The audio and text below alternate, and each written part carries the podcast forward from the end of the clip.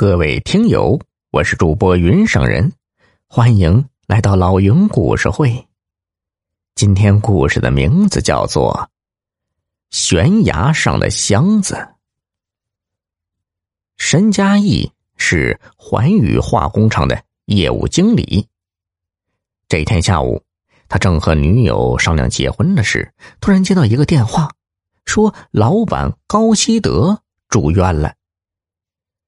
申嘉义匆匆赶到医院，高希德刚刚苏醒，他拉着申嘉义的手，吃力的说：“厂里啊，有件要紧的事情要办，别人下去我不放心呢，还是你去吧。”原来东北有一家宏图化工公司，拖欠环宇化工厂一大笔钱。昨天晚上。那家公司的老板马宏图打来电话，说他们公司愿意先还一些货款，让人去办手续。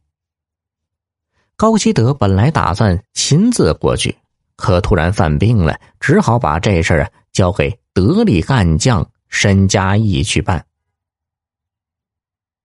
第二天一早，申嘉义和老板的侄子高强一起。开着一辆面包车上路了。车子开了两天两夜，终于到了宏图化工公司。公司老板马宏图很热情，带着会计马洪亮为他俩接风洗尘。酒足饭饱后，申嘉义提到了货款的事，马老板一听就笑了：“嗨，钱呢？有，哎，不过都是现金呢。”还没来得及存进银行呢，要不我们明天存银行后再给你们转过去。申嘉义怕夜长梦多，赶紧说：“哎呦，这现金更好，我们自己开着车呢，呃，很方便。”马老板想想这样也省事儿，就点头答应了。宏图公司一共欠环宇化工厂一百八十万元人民币，今天。先还一百万，剩下的八十万还得再等等。这是马老板和高老板事先说好的。会计马洪亮打开保险柜，把一沓沓百元大钞拿出来，过验钞机。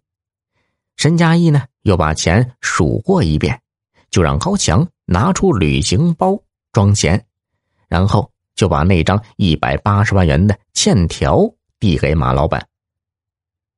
马老板摆摆手说：“哎呦，别还欠条了，咱们都是老关系了，你给我打张今天的收据就行了。”于是申嘉义把欠条收回来，写了一张一百万元的收据给马老板。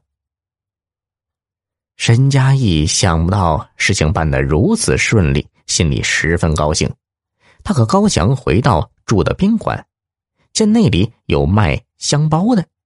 申嘉义想了想，说道：“这么多钱装在旅行包里太不安全了，咱买个箱子吧。”于是两人买了一只棕红色的箱子。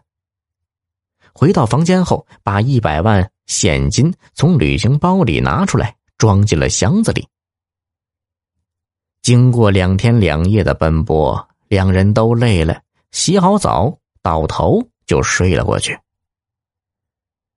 不知过了多久，突然传来一阵巨响，申嘉义被惊醒，以为地震了，赶紧打电话问服务台。大堂经理说：“啊，先生，您别慌，我们这儿很安全，可能是郊区那里出了什么事吧。”申嘉义听完，便又躺下来。等他一觉醒来，已经是上午八点多。他叫上高强一起去吃早餐。在早餐摊前，大家都在议论昨天夜里的巨大声响。一开始，申佳义没有在意，可他听着听着就被吸引出来。原来，昨天晚上发生了大爆炸，而地点居然是宏图化工公司。